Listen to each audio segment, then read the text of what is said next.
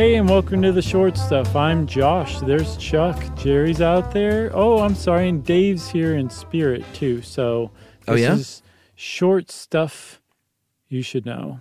The short stuff edition. Dave Roos? No, Dave Coustan, uh, the editor of short stuff, the producer. Okay. He's our he's our Jerry for short stuff. No, I know. I don't. I know- we haven't given Dave a lot of love on this show. I know we need to, man. He's great. Yeah, short stuff came along, and Jerry was like, "Pfft, yeah, "Don't This is- bother me with that. yeah. I don't have time for this crap. Do I make extra money? Then forget it." Yeah, man, you guys don't know Jerry like we know Jerry. What's great is she'll never hear this, you know? That's right. Dave will. yeah, Coustan will never pass this along. He's too terrified of her. That's right. Uh, so we're talking about scratching our heads when you think, which is something that I don't do. I don't either. When I read this, though, there are a couple of thinking tics that I have that could be explained. That's just not one of them. For sure. And this was one of those things where I'm like, oh, is this going to be like the origin of, you know, a grain of salt just going to send me into like some sort of blind rage? No, I thought so oh. at first. And then no, it turns out when you start to really look into this, because if you think about it, that's a really weird thing to do to scratch your head when you're sitting there thinking. And you might not do it. I don't do it. But we might not even know anybody who does that reliably. The thing is, it's it's like an idiom. uh, That being a head scratcher, it's like a, a cultural thing, at Yeah. least in the West, where if somebody's scratching their heads and you know they're standing in front of a chalkboard, you know that they're trying to figure out some sort of problem and they're having trouble with it. Like that's just what that has to do with, and there the explanations are multitudinous. And again, it seems like something you'd be like, that's ridiculous. And then if you stop and think about it, you're like, that actually could be right in this case. Yeah, like if you were to take a, a beginning acting class and you were in there with a bunch of dumb beginning actors, like I did in college, Right. uh, and the and the professor said, the acting teacher said, "All right, you're you're here's the scene. You're trying to figure out a very difficult problem. The first thing one of those dopes would do is scratch their head Right. because that is just a popular trope to indicate, or maybe scratch their chin, Right. something like that, Uh-huh. uh, which counts as part of the head, I guess. Yeah. But it's it's universally a sign that you're thinking about something. Yeah. So it doesn't really make any sense as we, we have said that you would do that. Um, and there's no definitive explanation for why, which which has really left the door open for a lot of people to, to put some ideas up. One of the big ones is that it's a relic of evolution. Yeah. and that really what you're doing is you're not like you're not you know helping along your thoughts you're actually showing a form of distress Yeah. whether it's angst anger anxiety those are kind of the different interpretations and explanations but the first one is that we're we're showing a remnant of what we used to do back in the um the the i guess the tuk tuk days. Yeah. where if somebody something made us angry we would maybe throw our arm up and strike them or whatever.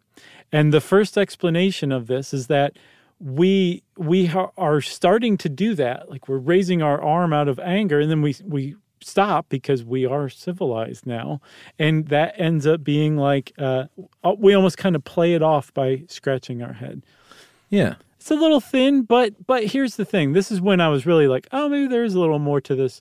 When you see somebody who's really mad and they're trying to keep from hurting somebody, you Yeah. will frequently see that person like rubbing their forehead or rubbing yeah. the back of their neck or something Absolutely. like that. Uh-huh. And what they're saying is this is some sort of like derivation of that.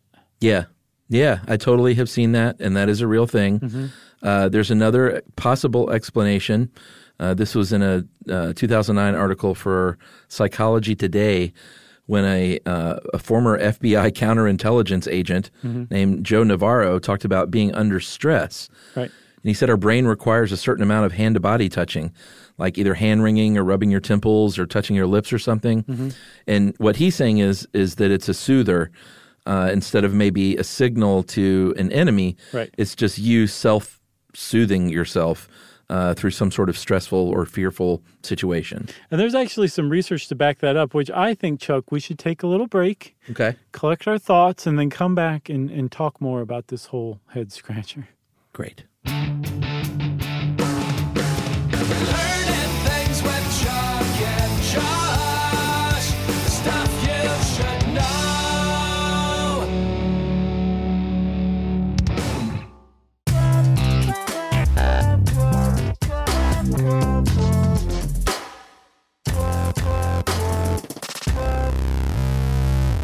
All right. So you said that um, the uh, FBI agent Joe Navarro said that this was kind of like a soothing thing, like we're self-soothing, like the the the sense of touch can have a soothing effect on us, and if we're experiencing stress or anxiety or something, just touching yourself can can help.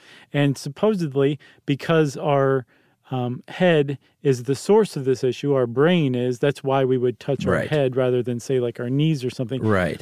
The thing is, is there is some research to back this up. Um, there was a study in 2017 in Scientific Reports, which is a journal, and it, it's it watched 45 rhesus macaques, um, which who are sorry not sorry, Yeah.